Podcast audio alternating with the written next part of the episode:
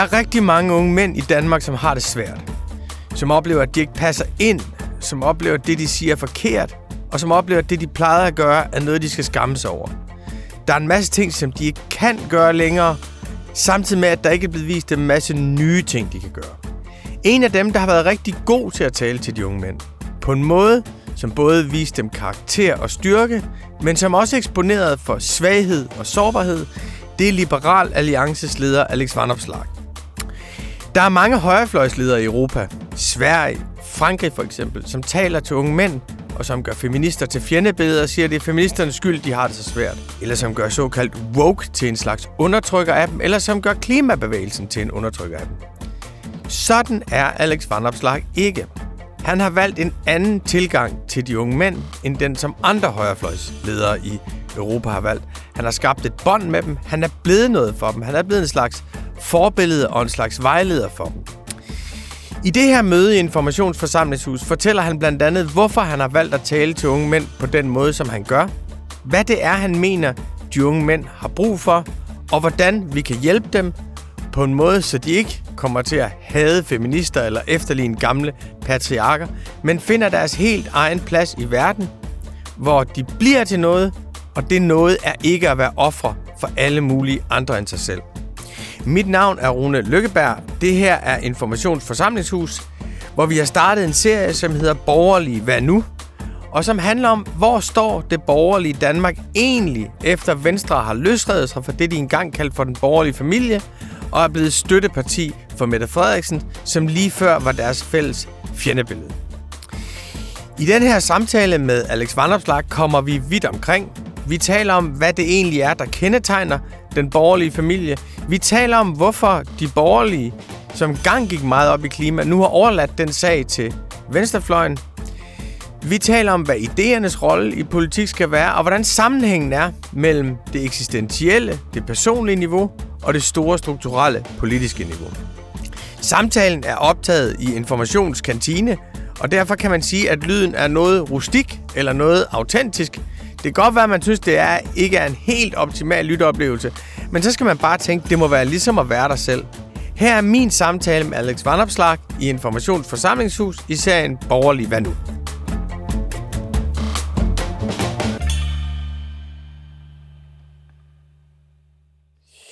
Yes, lad os øh, gå i gang.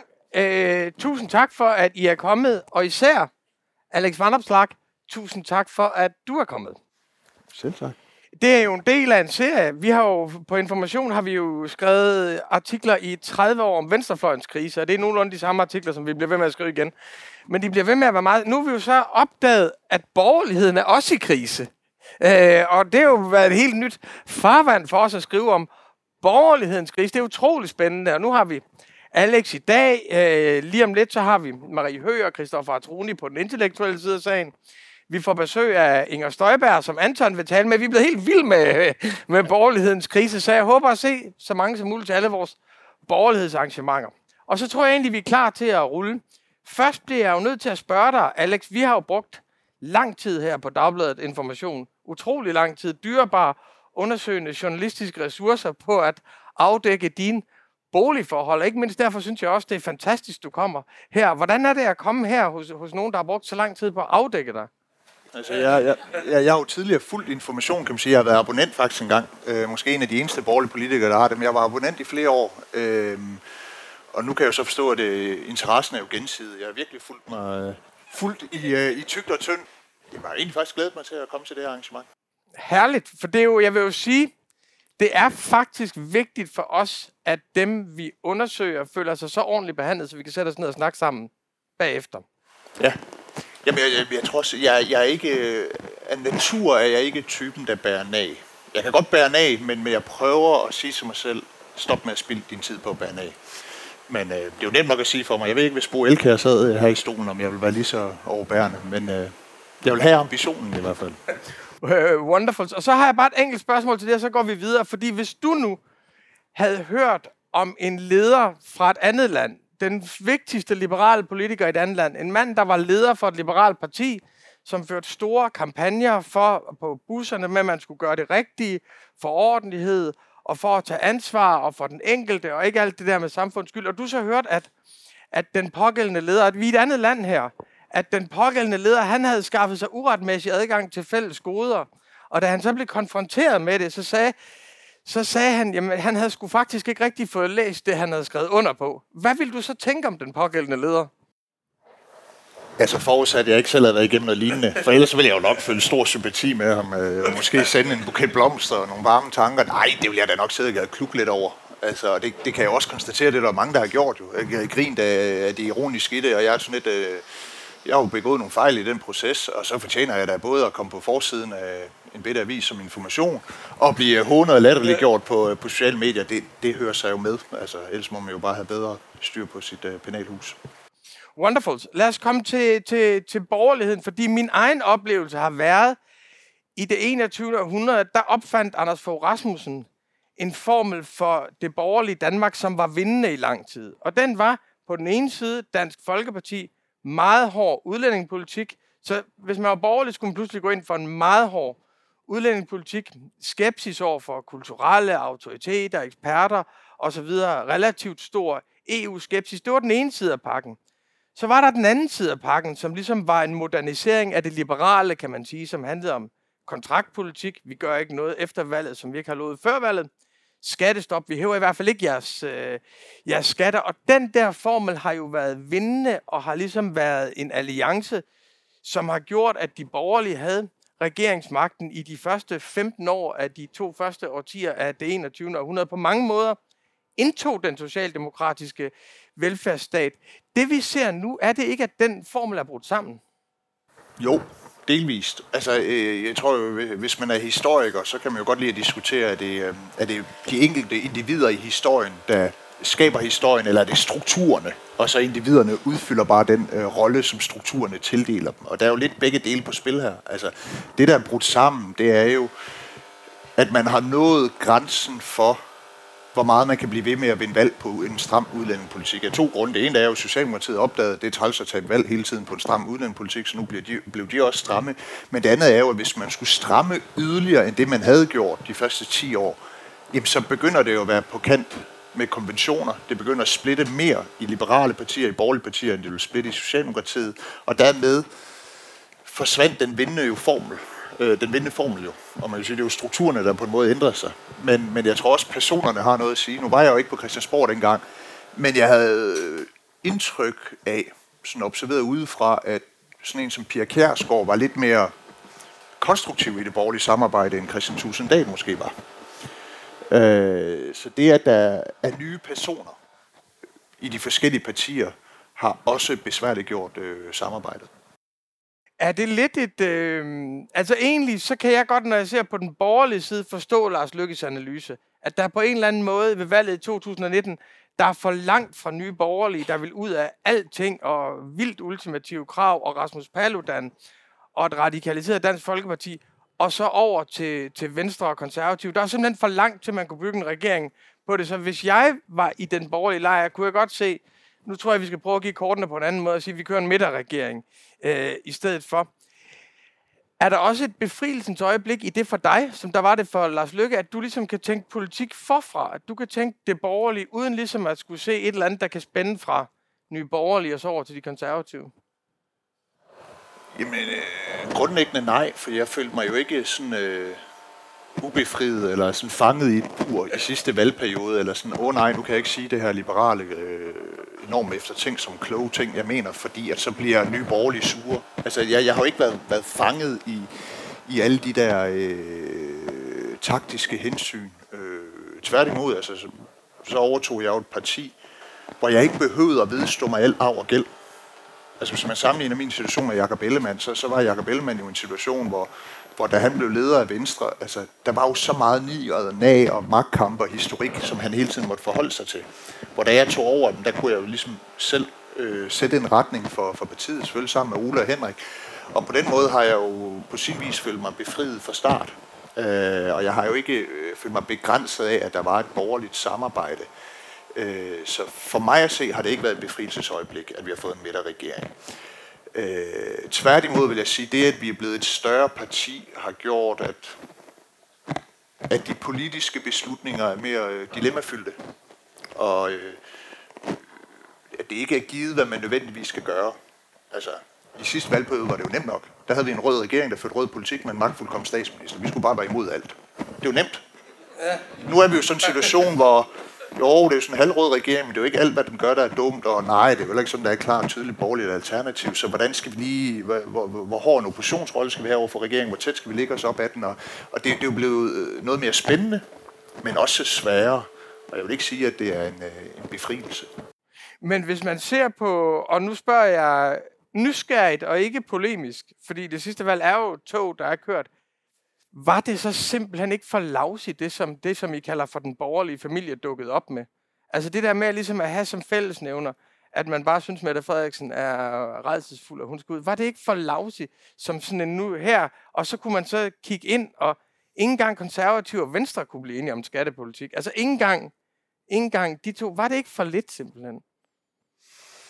Jamen, nej, fordi at, eller jo, det viste det jo så at være jo i vælgernes øjne. Der var i hvert fald ikke et flertal, men, men, men, men der var jo mere, der bandt os sammen i blå blok, end at vi ikke kunne lide Mette Frederiksen. Altså, vi, vi havde en fælles retning på en række områder herunder, at vi havde et fælles ønske om at sænke skatterne. Så var der forskellige ambitionsniveauer bevares. Der var et øh, fælles ønske om at virkelig gøre noget ved den offentlige sektor og hele velfærdsområdet, så der kom markant mere frit valg og markant mere konkurrence om at levere velfærden på borgernes præmisser, så det hele ikke bare altid skulle være på kommunen og systemets præmisser. Og, og der var også en, en enighed om og en ambition om, at vi skulle have en anden type regeringsførelse, end det vi havde set med Mette Frederiksen. Altså, at den skulle være mere, mere åben, mindre magtfuldkommen. I højere grad prioritere sådan noget som retssikkerhed for, for, for borgerne. Så, så der var jo på en række områder en fælles retning, men, men, men forskellige ambitionsniveauer. Så der var jo mere at byde på. Men, men det stod måske ikke klart og tydeligt nok. Og det gik lidt for sent op for os i blå blok, at Mette Frederiksen jo havde været igennem sådan en øh, metamorfose. Altså hun gik jo gik fra at være magtmætte til milde midtermætte. Så hun mødte en borger i Aalborg eller et eller andet sted, der sagde, at hun skulle smile noget mere, og så rendte hun rundt som det gladeste menneske tre måneder i streg og snakkede om samarbejde over midten. Altså det er jo genialt, at hun på den måde kunne genskabe sig selv efter tre år som sur og tvær og magtfuldkommen. Så lige pludselig skulle hun være søde, rare, milde midtermætte. Og, og det, det gik for sent op for os. Hvis man ser på, på, på jeres parti, så synes jeg, og det har du jo også sagt, at, at helt, der var jo en periode, hvor, hvor det at være liberal handlede meget om skattetrykket. Hvor man næsten kunne få en, for, en idé om, at for liberale, der friheden i Danmark var en funktion af skattetrykket. Og det har du jo lagt noget til side. Altså, I er jo ikke på samme måde et parti, og det har I jo også radikaliseret i en tidligere regeringsperiode. Men, men, men det lader også til at være bevidst for dig at sige, at det at være liberal og det at være borgerlig, det er noget andet end bare skattetrykket. Ja, jamen, det har været øh, helt bevidst, at vi skulle være andet end et parti, der som bare bestod af en økonomisk doktrin. Og talt om arbejdsudbud fra morgen til aften, eller skattelettelser, eller argumenteret på den der, ikke et ondt ord om Cepos, men den der Cepos-måde med at for, forklare, at øh, når, hvis vi gør det her, så har det, det disse dynamiske effekter, derfor skal vi gøre det. Altså der har jeg været mere optaget af at sige, hvad, hvad er det for nogle værdier, hvad er det for et livssyn, hvad er det for nogle principper, vi tror på, der ligger bag vores politik. Vi har jo egentlig ikke ændret vores politik, og egentlig bliver alt for glade. Jeg mener stadigvæk, at topskatten skal afskaffes. Men, men vi har forsøgt, bestræbt os på at kommunikere mere værdipræget, og det er egentlig også derfor, at to måneder inden folketingsvalget havde vi en diskussion om, skal vi køre den der Du Kan Godt-kampagne, som indeholdt nul politiske forslag og var mere sådan en, en, en, en pep-talk, en, en Svend Brinkmann light, hvis man skulle være lidt kritisk, en, en oplæsning af gajolæsker, kontra en kampagne, der handler om, at de første syv tusind kroner skal være skattefrie, og topskatten skal væk, og Mette Frederiksen skal i fængsel, og hvad ved jeg. Altså, så foretog vi jo det helt bevidste valg, så nu kører vi en kampagne på livssyn, fordi vi tror på, at det, at det, det er vigtigere. Det er jo den ene del, som, som jeg har været optaget af, altså at tale om andet end, end, end det økonomiske. Men også sådan mere idépolitisk mener jeg, at en af årsagerne til det, man kan kalde liberalismens krise, og liberalismen er i krise i hele den vestlige verden, det er, at man er blevet for optaget af det enkelte menneskes frigørelse. Man har forvekslet den personlige frihed med den personlige frigørelse. Og så er det blevet Nogle liberale er blevet sådan nogle åndløse liberale. Alt er lige godt, så længe det ikke er traditionelt, men dermed bliver alt også lige øh, ligegyldigt. Og, og der har jeg forsøgt at betone i hvert fald en mere sådan øh, borgerlig, klassisk liberalisme, som taler mere om ansvar end frihed, og også taler øh, mere om betydningen af fællesskaber og fælles normer og civilsamfundet. Altså, ja, de ting, der egentlig er større end det enkelte menneske. Ja, der har du jo koblet noget borgerlig idé, fordi vi er enige om, at liberalismen er helt altså evident i, i, i krise. Men du har jo koblet noget borgerlig idé med nogle bestemte lidelser i samfundet. Altså, du har jo koblet det her, du taler om her, op med det, som øh, bliver kaldt for trivselskriser. Det er måske det, det er et lidt træls udtryk, synes jeg, det er trivselskrise. Men, men hele det her mistrivsel i øh, samfundet, og psykisk, psykisk mistrivsel. Og det har jo været nyt, fordi det har jo været... Altså, venstrefløjen har jo haft det lidt som habitat i lang tid. Øh, for, fortæl om dine overvejelser om at, at gå ind i det og den måde, du har gjort det på. For det ved jeg godt, at det har været imponerende, Alex, den måde, du har adresseret det på og ført det over og givet det et borgerligt sprog. Jamen, og, og tak for, for det. Jeg tænkte, at man skulle komme her og få rosende ord med på vejen. Nej, men jeg, jeg tror dels, at det er noget, jeg har funderet og tænkt øh, ret længe over. Altså, hvorfor er det, at vi, vi i stigende grad ser mistrivsel, ikke bare i Danmark øh, blandt unge, men, men faktisk i den hele, hele den vestlige verden. Øh, og jeg tror også, at når jeg har et, når jeg diskuterer med nogle liberale, der er ældre end mig, har jeg godt kunne fornemme i diskussioner, at de ikke altid forstod, hvad jeg mente, og jeg tror også, det er en generationsting. Altså, jeg er jo lidt, lidt fanget mellem to generationer. Den ene generation, der karikeret sagt, er den totale frigjorte ungdom, der vokser op med sociale medier fra morgen til aften, fra vugge til grav, og som skal skabe sin helt egen identitet på den ene side, og så en generation, der måske vokser op med noget mere sådan håndfast, hvor, hvor, hvor livet var mindre angstprovokerende. Og der har jeg jo sådan haft, kunne se nogle ting, som nogle af mine ældre kolleger måske ikke altid har haft blik for. Og så på et tidspunkt tænker jeg, at nu holder jeg en hel tale om det i Folketinget. Og der fornemmer jeg, at det, det, det ja, resonerede på en eller anden måde. Men det var faktisk ret grænseoverskridende for mig at tale om det. Jeg var, i, jamen det, jeg var i tvivl om, kan jeg tillade mig at øh, holde en hel tale om unges mistrivsel med, med nul konkrete politiske forslag? Eller skal jeg bare finde de sædvanlige papirer frem om, at øh, vi skal også have mere frit valg i den offentlige sektor, skatterne er for høje, og retssikkerheden skal være bedre? Men det har jeg jo prøvet hundrede gange. Vi har jo masser af, og det har vi også skrevet en tooghalvtreds tusind vældig gode artikler og information om, ligesom øh, øh, konkurrencestaten og imperativ og markedstænkning og større og større krav, perfektionisme og præstationsangst, hele det her, som jeg også mener har noget for sig. Altså det er klart, at vi er formet af de forventninger, vi har. Øh, men, men hvad er der efter din opfattelse galt med den venstreorienterede tilgang til, til trivselsproblemerne? Jamen det er, at den venstreorienterede analyse af årsagerne til trivselsproblemerne er overfladisk. Man ser på symptomerne, og så siger man, at det må være årsagen. Altså det er jo et symptom, at unge føler et karakterpres i uddannelsessystemet. Siger man, om det må være årsagen til, at de mistrives, så skal vi bare fjerne karakterkrav. Men der har været karakterkrav i, øh, fra siden før jeg blev født. Det interessante er jo, hvorfor er karakterkrav begyndt at føre til mistrivsel, når det ikke gjorde det tidligere. Det er jo ikke en årsag, det er jo et symptom på noget andet. Øh, og det mener jeg, at øh, i hvert fald særligt tidligere, at for mange på venstrefløjen har haft sådan en overfladisk analyse, der passede ind i en fortælling, de godt kunne lide i forvejen, nemlig at alt er synd for folk. Og da Jeg tror, der er nogle andre ting, der er på spil, også fordi man kan jo se det på tværs af de forskellige vestlige lande, uanset at, at vi ikke har den samme uddannelsespolitik, eller arbejdsmarkedspolitik, eller noget, noget, noget, noget helt tredje. Og der er jo nok mange ting, der er på spil. Jeg, jeg tror, en af dem øh, er noget, som Christian Hjortkær, som har skrevet en fin lille bog, der hedder Utilstrækkelig, har beskrevet meget godt, og han har beskrevet det bedre end mig, men han tager udgangspunkt i, sådan, i, i Søren Kierkegaards øh, arketyper, og tager udgangspunkt i etikeren af tidligere, dengang, øh, han har sagt, dengang mine forældre var børn, Den, dengang du var ung, der, øh, der havde vi en kultur, der var præget af Kierkegaards etikeren. Du skal gøre din pligt, og øh, hvis man gjorde sin pligt, ja, så var man glad, at man trives, øh, men hvis ikke man passede ind i de her normer, de her kasser, eksempelvis hvis man havde en, en anden seksualitet end den typiske, eller man ikke ønskede at stifte en kernefamilie, eller hvad ved jeg, ja, ja, så, så, så fik man det dårligt. Og det var også derfor, at datidens store øh, diagnose, det var neurosen.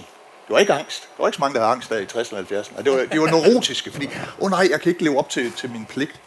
Og så sidenhen kom sådan en kulturel forstand, det man med Kierkegaards ord vil kalde æstetikeren. Du skal bare gøre, hvad du har lyst til. Du er en fri fugl, og følg dit hjerte og frem og tilbage. Og, og der siger Hjortkær, som jeg tror ret klogt, at den kultur, vi lever i i dag, ja, der har man taget det, det værste for begge verdener. Og så sagt, nu har vi fået sådan nogle æstetiske etikere, at vi har pligt til at nyde alt. Vi har pligt til at have lyst til alt. Det er også det, vi siger til unge mennesker, når de skal vælge uddannelse, det er, du skal finde noget, du brænder for. Altså, du skal udleve din drøm. Man er jo nærmest en fiasko, hvis ikke man går på arbejde og brænder for det og tænker, wow, it's the time of my life. Og af alle de muligheder, jeg havde, og al den frihed, jeg har, der har jeg valgt det helt perfekte. Og jeg tror, på den måde kan friheden jo egentlig blive et å, fordi vi har så mange valgmuligheder, at det jo nærmest er blevet en pligt for os, at vi også bliver lykkelige af det, vi vælger. Så det tror jeg er en, en, en ting indlejret i den vestlige kultur, som er, som er udfordrende. Jeg tror også, at børneopdragelse har noget at sige. Jeg mener, det er Stefan Herrmann, der også har skrevet en fin lille bog. Det er bare for at understrege, hvis der, jeg siger noget klogt. Den kan man jo ikke købe derovre og komme på informationsforlaget, men bare sådan lige... Den kan anbefales. En varm tid hedder bogen.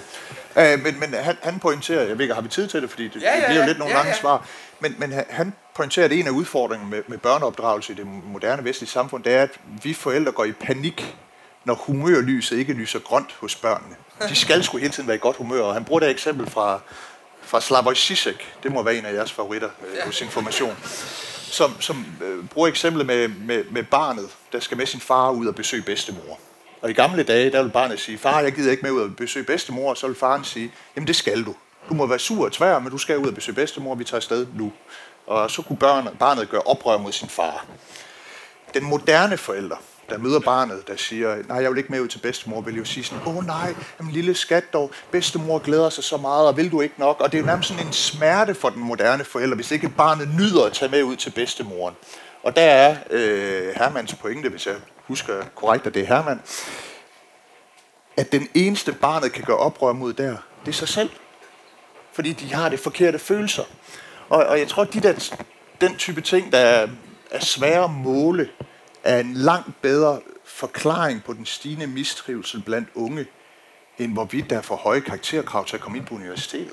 Altså jeg synes, det er en, en overfladisk analyse. Men, men her kommer du vel lidt i et dilemma som politiker.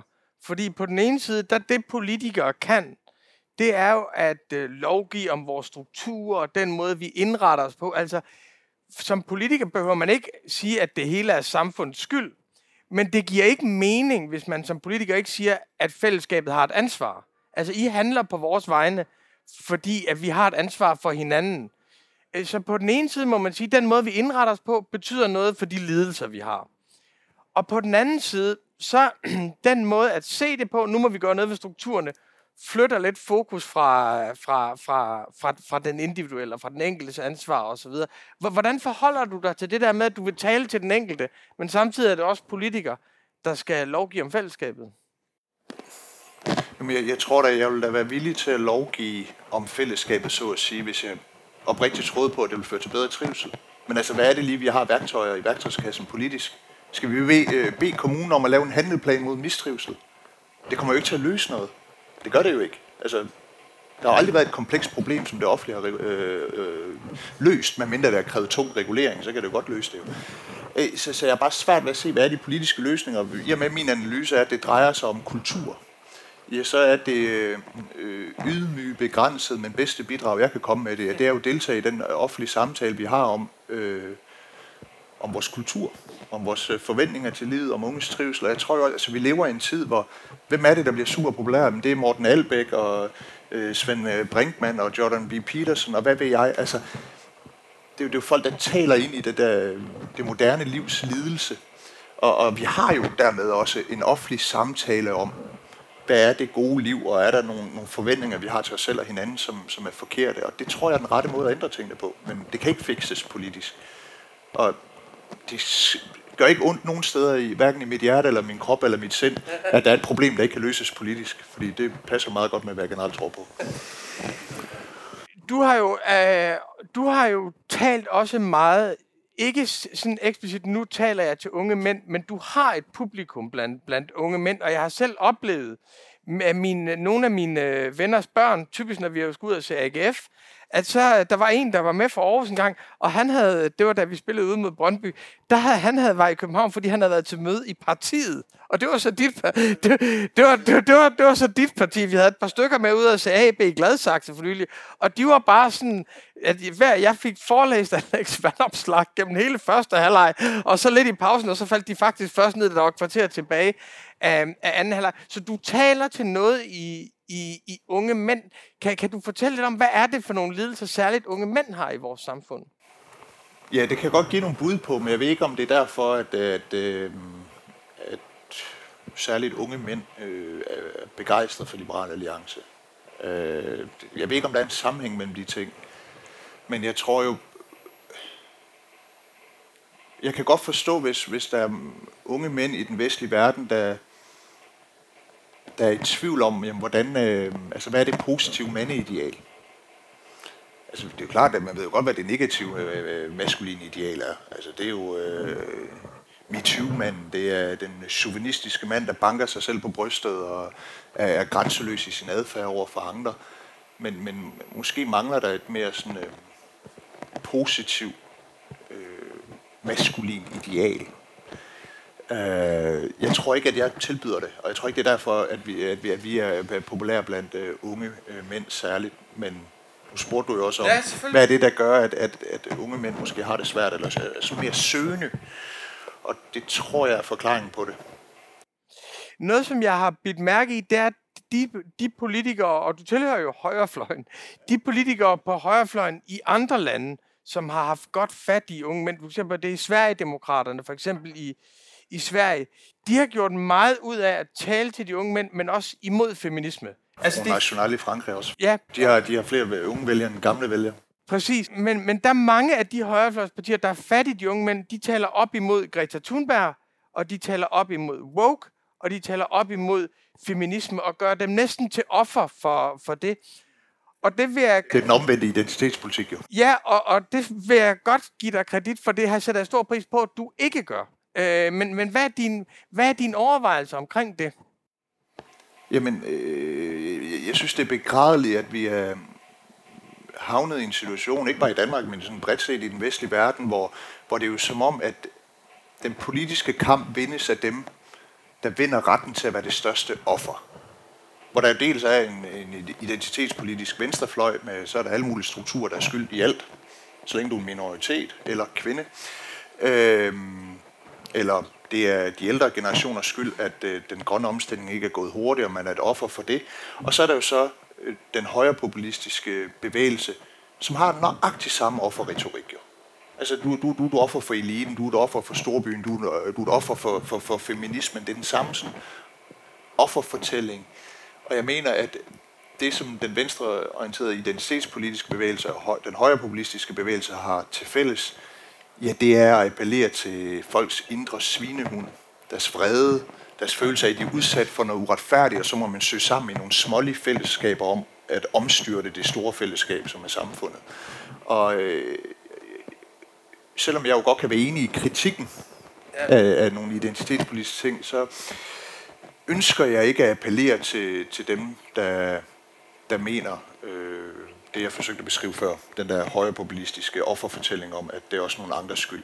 Og hvis jeg appellerede for meget til dem, jamen, så skulle jeg også gå og mene ting om World Economic Forum og coronavacciner og naturnationalparkerne og hvad ved jeg. Altså, det er jo, det er jo sådan et mærkeligt konspiratorisk segment, det der.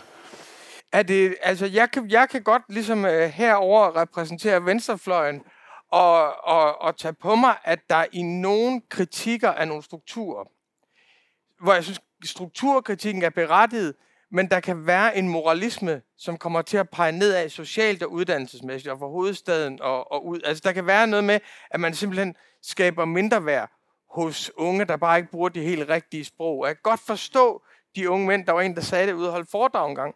Der var en, der sagde, jamen hver gang en af mine venner siger noget forkert i klassen, så har han ikke bare de dygtigste piger, han har også læreren imod sig. Og det kan jeg godt se, den der, man taler ind i en kulturel magt, som får andre til at føle sig skamfulde. Pro- et problem på venstrefløjen, som vi adresserer i Dagbladet Information. Men, men hvis jeg nu tager den på mig, er det så ikke også et problem på højrefløjen, at der nogle steder i den borgerlige presse og andre steder er en, altså besættelse af alle mulige venstrefløjs identitetspolitiske ting, som man hisser sig op over og dyrker og blæser helt ud af proportioner? Jo, altså, jeg mener, det er vigtigt for borgerlige enhver afskygning at være meget kritiske over for det, man sådan samlet set kan kalde den, den woke-bevægelse, fordi den woke-bevægelse risikerer at medføre, øh, at vi sådan, øh, afskaffer meritokratiet, at rettigheder ikke er noget, man tildeler individer, fordi individerne er borgere i et fælles samfund, men man tildeler dem grupper, og øh, det, det er jeg be- bekymret for. Men jeg er også bekymret for dem, der så går i den sådan, totale modsatte grøft, og så bliver sådan nærmest sådan omvendte identitetspolitiker. Altså man er imod alt, der har med ligestilling øh, mellem kønnene at gøre, eller man kan hisse op over dragshow på bibliotek eksempelvis. Altså, man glemmer, at der er jo en bagatelgrænse for tingene.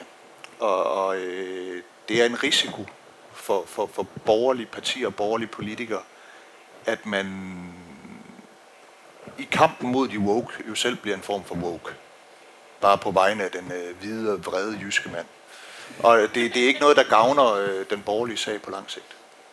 Men er det ikke også en, øh, en del, for mig at se, at det også en del af liberalismens krise, det er, at man kæmper for nogle rettigheder, man kæmper for formel adgang til nogle bestemte ydelser. Meget stærk kvindesagen i Danmark, hvor man vinder nogle bestemte rettigheder, så kan vi se, jamen, så skulle det jo liberalt set være i orden. Alle har formel adgang. Og så ser vi på, hvem sidder på den økonomiske magt i Danmark. Jeg, jeg, jeg tror, det er noget med, at der er flere, der hedder Lars, som er topdirektør i Danmark, end, end, end som er, er, er kvinder. Og man når vel også et punkt, hvor man siger, ja, det der meritokrati, det er så også bare noget, vi kalder det, at mændene stadigvæk bestemmer, og hvor man bliver nødt til at tage nogle lidt andre redskaber i brug, hvis man vil fremme det virkelig liberale, nemlig at alle har en chance. Men altså, hvem er det, der sidder på toppen af samfundet? Det er jo top en procent. Så er der vel også otteogfyrre procent point, mænd ud af niogfyrre procent point, som ikke er i toppen. Men det er jo ikke, fordi de er mænd, at de ikke er i toppen. Altså, for manges vedkommende er det måske bare, de ikke ønsker at være en del af, leve det der topdirektørliv, hvor de ikke ser deres familie og have alle de ofre, det kræver. Altså, den gennemsnitlige mand ønsker jo ikke at leve det liv. Så, så når man skal se på... Altså, det jeg ikke forstår ved, ved, ved den moderne feminisme, det er, hvorfor er det, at det ønskværdige, det bestræbelsesværdige, det er at leve som topdirektørmanden. At man skal ligne mændene i toppen. Jeg forstår det faktisk ikke. Og, og jeg ved godt, det kan nogle steder være kontroversielt at sige, men der er jo i gennemsnit forskel på mænd og kvinder. Der er selvfølgelig øh, miljø, der spiller en rolle, men det, det, det gør arv også. Altså, det, biologi spiller jo en rolle. Øh, og det er jo ukontroversielt at sidde her og sige, i gennemsnit er mænd højere end kvinder. Det er der ikke nogen, der bliver sure over. Men mindre er der nogen, der siger, nej, jeg kender faktisk en kvinde, der er højere end en anden mand. Ja, ja, det er gennemsnitsbetragtning. Og på samme måde kan man jo konstatere, at der er nogle, nogle, nogle gennemsnitlige forskelle i personlighedstræk, i præferencer og lignende. Og jeg synes, det er ærgerligt, at det er, det er sådan helt, jeg sidder næsten og vrider hænderne og tænker, åh nej, kommer der nu en eller anden shitstorm? Men, men, men det burde jo være ukontroversielt at, at kunne tale om de faktorer. Og det gør jo også, at, at i gennemsnit vil mænd og kvinder jo også handle og prioritere forskelligt herunder i valg af uddannelse og arbejdsmarked. Og tænk så engang, vi skal da være glade for, at vi lever i så frit et land, hvor folk kan følge deres præferencer, også selvom det er forskelligt end, øh, i gennemsnit forskelligt end det, det andet køn vil. Altså, det er jo det, som de kalder øh, gender equality paradox, der er, at desto mere sådan frie og ligestillede lande man er, særligt skandinavisk, desto større er gabet og forskellen i mænd og kvinders uddannelsesvalg. Hvor, hvor i sådan noget land som Iran og sådan noget, der, der tager de i højere grad de samme uddannelser. Hvorfor? Det er, fordi de ikke reelt kan vælge frit. Altså, det er jo ikke et problem, at der er ulighed, hvis det sker på baggrund af frie valg. Nej, men vi er vel enige om, at, at hvis man sidder i toppen af samfundet, så har man mere skulle have sagt, end dem, der sidder i bunden. Det er godt, hvis man gerne vil præge samfundet, at sidde i toppen. Ja.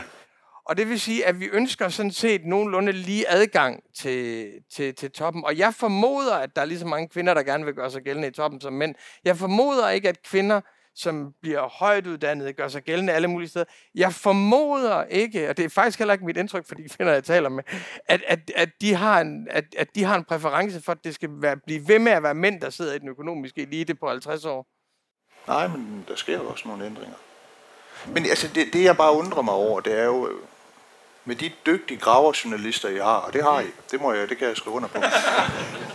Hvorfor er det, at man på intet tidspunkt de sidste tyve år kunne finde en eneste case, hvor der er en kvinde i toppen af erhvervslivet, der åbenlyst er blevet valgt fra på grund af sit køn? Man har ikke kunne finde en eneste case, hvor der har været diskrimination. Hvis den er så udbredt, hvorfor er det, I ikke kan dokumentere det? Det har vi jo så skrevet ni hundrede og halvtreds tusind artikler om. Det er jo teoriartikler. Det er uha, Jody Butler siger og sådan noget. Ja, ja.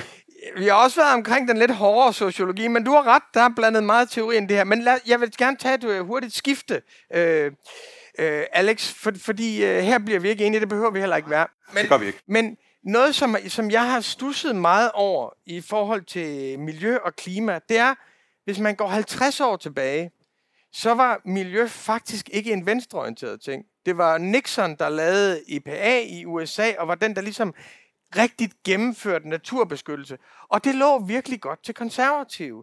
Det var, og det var, og det var i modsætning både til den højreorienterede liberalisme og til den venstreorienterede liberalisme. Det var, vores naturgrundlag er noget, der er blevet skænket. Det er en forpligtelse til de næste generationer. Og ultimativt er det en frihedsdagsorden. Fordi vi kan ikke tillade os at leve på en måde, som fratager de næste generationer frihed. Så det starter egentlig, jeg skærer lidt hårdt op, det starter med Nixon. Thatcher var stor på miljø. Altså det hjalp hende også i Falklandskrigen og sådan noget. Thatcher var stor. Merkel var den første øh, miljøminister. Og så sker der et split op i det enogtyvende århundrede, hvor klima og miljø, det bliver en venstreorienteret ting. Og også i, altså i Danmark, Per Stig Møller var en stor miljøminister faktisk. Han var også venstreorienteret. Men, ja. øh... Det var han. Altså, han har jo læst de der gamle bøger, han skrev, hvor han nærmest hylder Karl Marx. Og det det har jeg, men jeg, men, men jeg, har jo den, jeg har jo den liberale opfattelse, der hvor folk placerer sig selv, der, har, der, hører, de, der hører de også hjemme. Jeg synes, det er ligesom med kønne, det er noget, man selv vælger. Jeg, jeg, jeg synes ikke, jeg skal fortælle dem, hvad de er, men det... Der er du på den der falsk bevidsthed ting, som venstrefløjen har kørt. Så, men, men, men nej, jeg er nysgerrig på, at det ikke ærgerligt, at borgerligheden har overladt miljø, klima, omsorg for vores omverden til venstrefløjen i de sidste tyve år.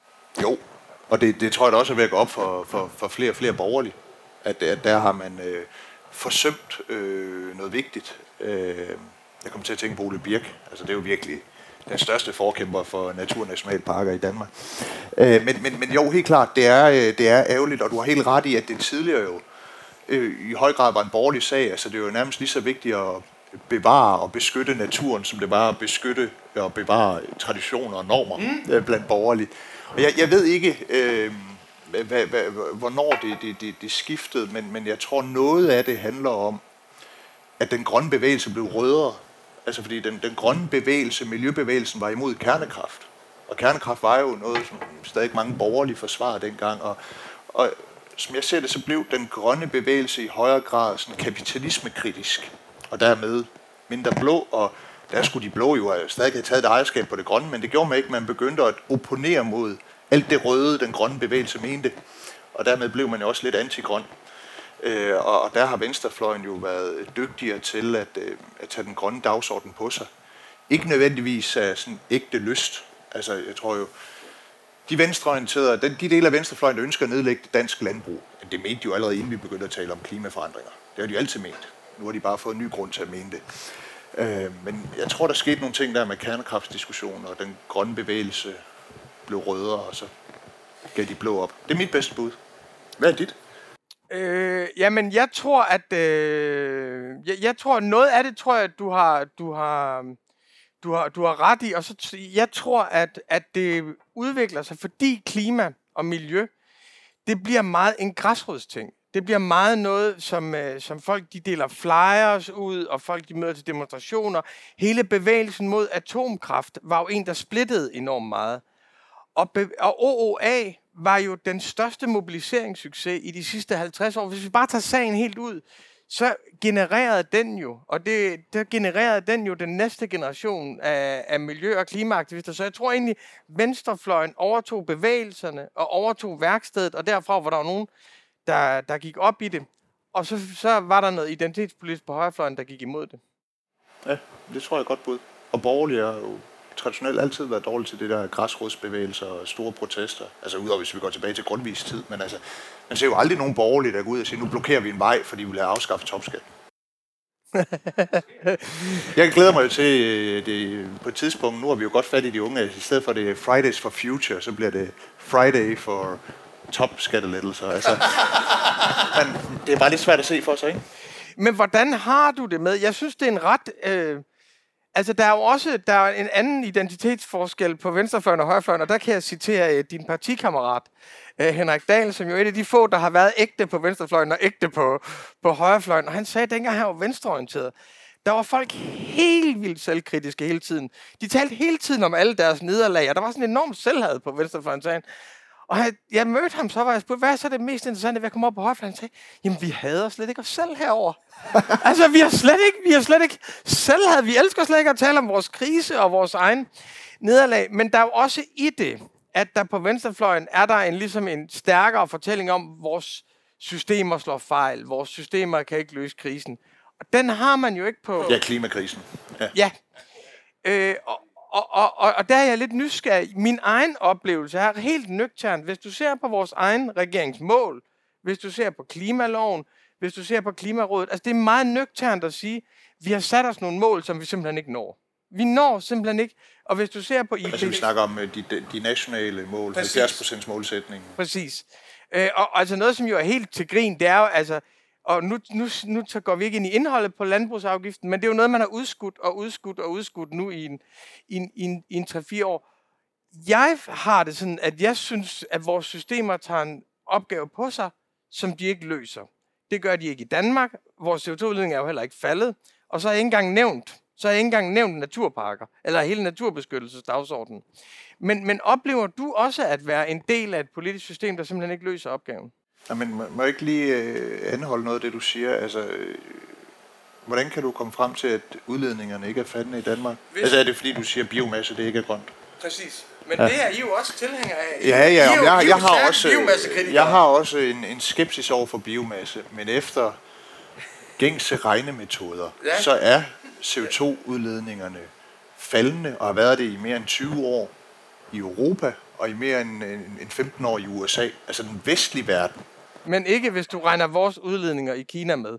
Fordi vi har jo gjort det smarte, at vi har nedbragt vores udledninger, og så har vi flyttet en masse beskidt produktion til Kina, og siger vi, hold kæft, kineserne, de er nogle svin, mand. Ja, det er også, jeg skulle faktisk lige til at sige, at det er næsten tres procent af stigningen i, eller ja, de nuværende C O to-udledninger, det er fra Asien. Ja. Men, men, men der er jo noget i, at i takt med, at man bliver mere velstående som, som samfund, man har i høj grad råd til at vælge nogle mere bæredygtige løsninger, og det bliver også prioriteret højere. Altså når man spørger rundt i hele verden, øh, hvad for nogle øh, af F N's verdensmål er vigtigst? I den vestlige verden er det jo sådan noget miljø og klima og sådan noget. Altså i Afrika ligger det jo i bunden. Der går de jo mere op i, at deres børn ikke dør af sult, og de kan komme i skole. Så, så der er jo også bare, man bliver nødt til at være realistisk om, at inden man kan få hele verden med på den grønne omstilling, så er der nogle udviklingstrin, man formentlig skal være igennem. Man skal opnå et vis øh, velstandsniveau. Og hvis ikke man har blik for det, jamen så, så risikerer man enten at vælge nogle løsninger, der ikke virker, eller ty til meget, meget ekstreme løsninger. Altså så er det jo sådan noget med, så skal vi afskaffe øh, den globale kapitalisme. Men det er jo at sige til alle i Afrika, I må aldrig blive lige så velstående og privilegerede, som vi er i Vesten. Og det får vi jo aldrig deres accept til. Og det vil jo også være meget umenneskeligt budskab. Men det, du siger der, det er jo en perfekt illustration af, at det der er politisk realistisk. For jeg jo, altså jeg synes jo, vi kan jo se over det hele nu. I Tyskland, der Habeck, han får både kritik for at gøre for lidt og for meget. I Holland, kritik for at gøre for lidt og for meget. I Danmark relativt moderat, og det betyder, at det politisk, du har jo ret i, hvad er politisk realistisk, men det får mig til at sige, jamen, at vi har et problem med vores systemer, for det politisk realistiske, og så det, der er klimamålsætningsrealisme, dem kan jeg ikke rigtig se spille sammen, og det er jo der, hvor jeg tænker, systemkrise. Ja, nej, altså... Jamen det, du kalder systemet, det vil jeg måske bare kalde virkeligheden. Jeg ved ikke, hvad du, hvad, hvad du definerer som, som, som systemet.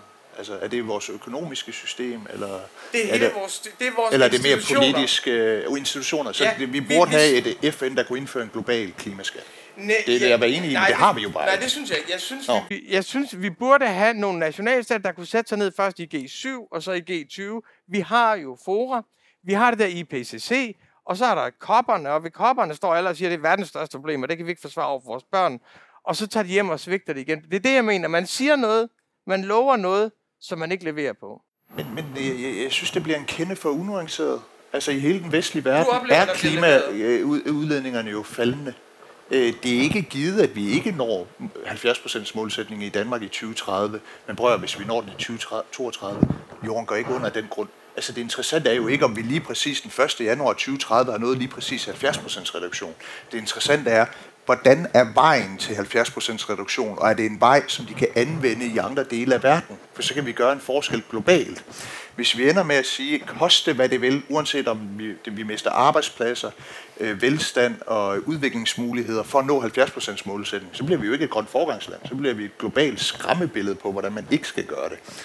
Så altså, virkeligheden er jo kompleks, og det er ikke et nemt problem at løse, men der er mange gode nyheder derude. Det går den rette vej, i hvert fald hvis man køber ind på den måde, man regner øh, udledningerne på. Og, ja, ja, og hvis man... Det kan da også være, at vi når halvfjerds procent målsætning.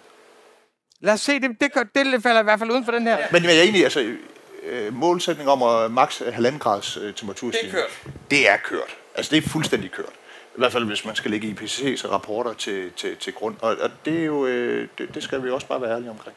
At det er kørt, og så kører vi med nogle lidt større risici. Ja. Hvad hedder det? Den grønne omstilling rejser jo også nogle, nogle problemer, som er enormt svære, synes jeg, liberalt set. For det er jo på den ene side, så har vi politisk vedtaget, vi vil, vi vil have vedvarende energi, vi vil have sol og vind og sådan noget. På den anden side, så har folk jo ret til at klage, fordi de gider ikke se på vindmøller. Øh, altså, og jamen, jeg mødte, jeg var så, jamen, jeg var sammen med en landmand for nylig. De gider en ikke landmand, have de der solceller. Jo, en landmand på Sydfyn. Og han siger til mig, han er røvtræt af at blive beskyldt for at være sort, og for at han bidrager til klimaødelæggelser, fordi han vil gerne omstille til sol, og han vil gerne omstille til vind. Men hver gang han søger, så er der naboer, der klager, og de vil ikke se på det lort. Og det betyder, at hele det der danske klagesystem og borgernes rettigheder og sådan noget, stiller sig faktisk i vejen for, at dine kammerater i landbruget, at de kan blive grønne. Ja, det er jo fantastisk, at Information vil gøre noget godt for mine kammerater i landbruget. Prøv at høre, min, min, min farfar var landbrugsordfører for Venstre. Så altså... Nå, ja, ja. Velkommen hjem. Ja, tak skal du have, tak skal du have. Ja. Nej, men, men du har da fuldstændig ret i, det er jo et dilemma. Altså på den ene side vil vi gerne beskytte den enkeltes ret til at ikke bare få plastret øh, sit udsyn og sin grund til i solceller og vindmøller. Og på den anden side, så har vi en udfordring, der, der, der kræver noget pragmatisme. Lad os, lad, lad, lad os bruge det ord. Hvor er du hen der? Jamen det er, jeg er der, hvor jeg anerkender, at det er dilemmafyldt. Øhm, og at... Man skal måske finde en bedre balance øh, i tingene end i dag, end vi har i dag. Men, men om man det har sådan et, når det kommer til vindmøller, jamen, så må man jo prioritere at bygge øh, vind på havet frem for på land, også selvom det er dyrere, øh, fordi at, så, så generer det færre mennesker. Og så, altså, vi har satset meget entydigt på vind og sol i Danmark. Og biomasse. Og, og biomasse, ja ja, og øh, kernekraft fra andre lande, og alt det der, vi skal bruge, når solen øh, ikke skinner og vinden ikke blæser. Altså, det, det sjove er jo, desto mere vi udbygger med vind og sol, desto mere skal vi bruge backup fra en anden energitype. Altså, jeg beder til guderne om, at, øh, at vi, vi formår at komme i mål rent teknologisk med, med, med, med både øh, Power to X og også læring af vind- og solenergi, for hvis ikke vi gør det, så, så, så er det, at ungdommen må tage over og sige... rive vindmøllerne ned og bygge et kernekraftværk i stedet. Men, nu starter jeg jo med noget, vi har skrevet om, om dig, og jeg vil også sige, hvis du nu skulle sige noget om, øh, om Information, giv os nogle gode råd og, og giv os noget kritik, og du skal bare skyde løs, vi kan godt tage det, vi er så glade for os selv, så det er dejligt, hvis der kommer nogen udefra. Altså, hvad synes du, øh, vi kunne gøre bedre, eller hvad synes du, vi skal være opmærksom på? Jamen, jeg læser faktisk ikke Information så meget, og har ikke gjort det... Øh... i et par år, men, men, men, men det indtryk, jeg har haft, det er jo, at de er jo sådan en, en magt- og systemkritisk avis, så længe det er venstreorienteret. Altså, jeg fornemmede ikke, at Information gik forrest i kritikken af Mette Frederiksens ulovlige nedslagning af hele minkerhvervet.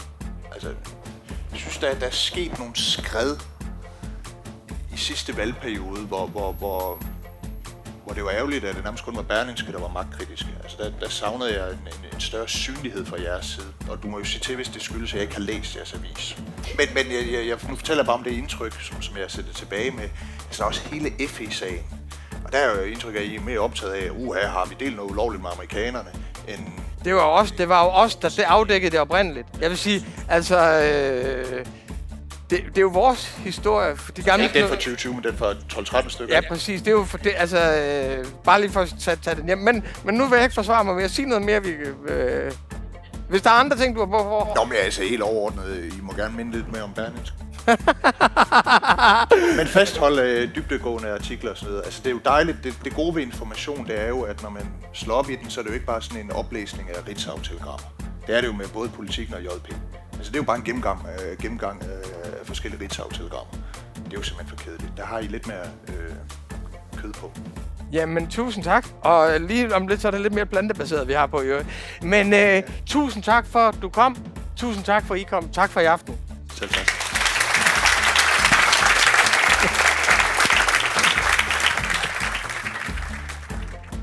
Det var min samtale med Alex Vanopslagh i vores serie Borgerlige Hvad Nu?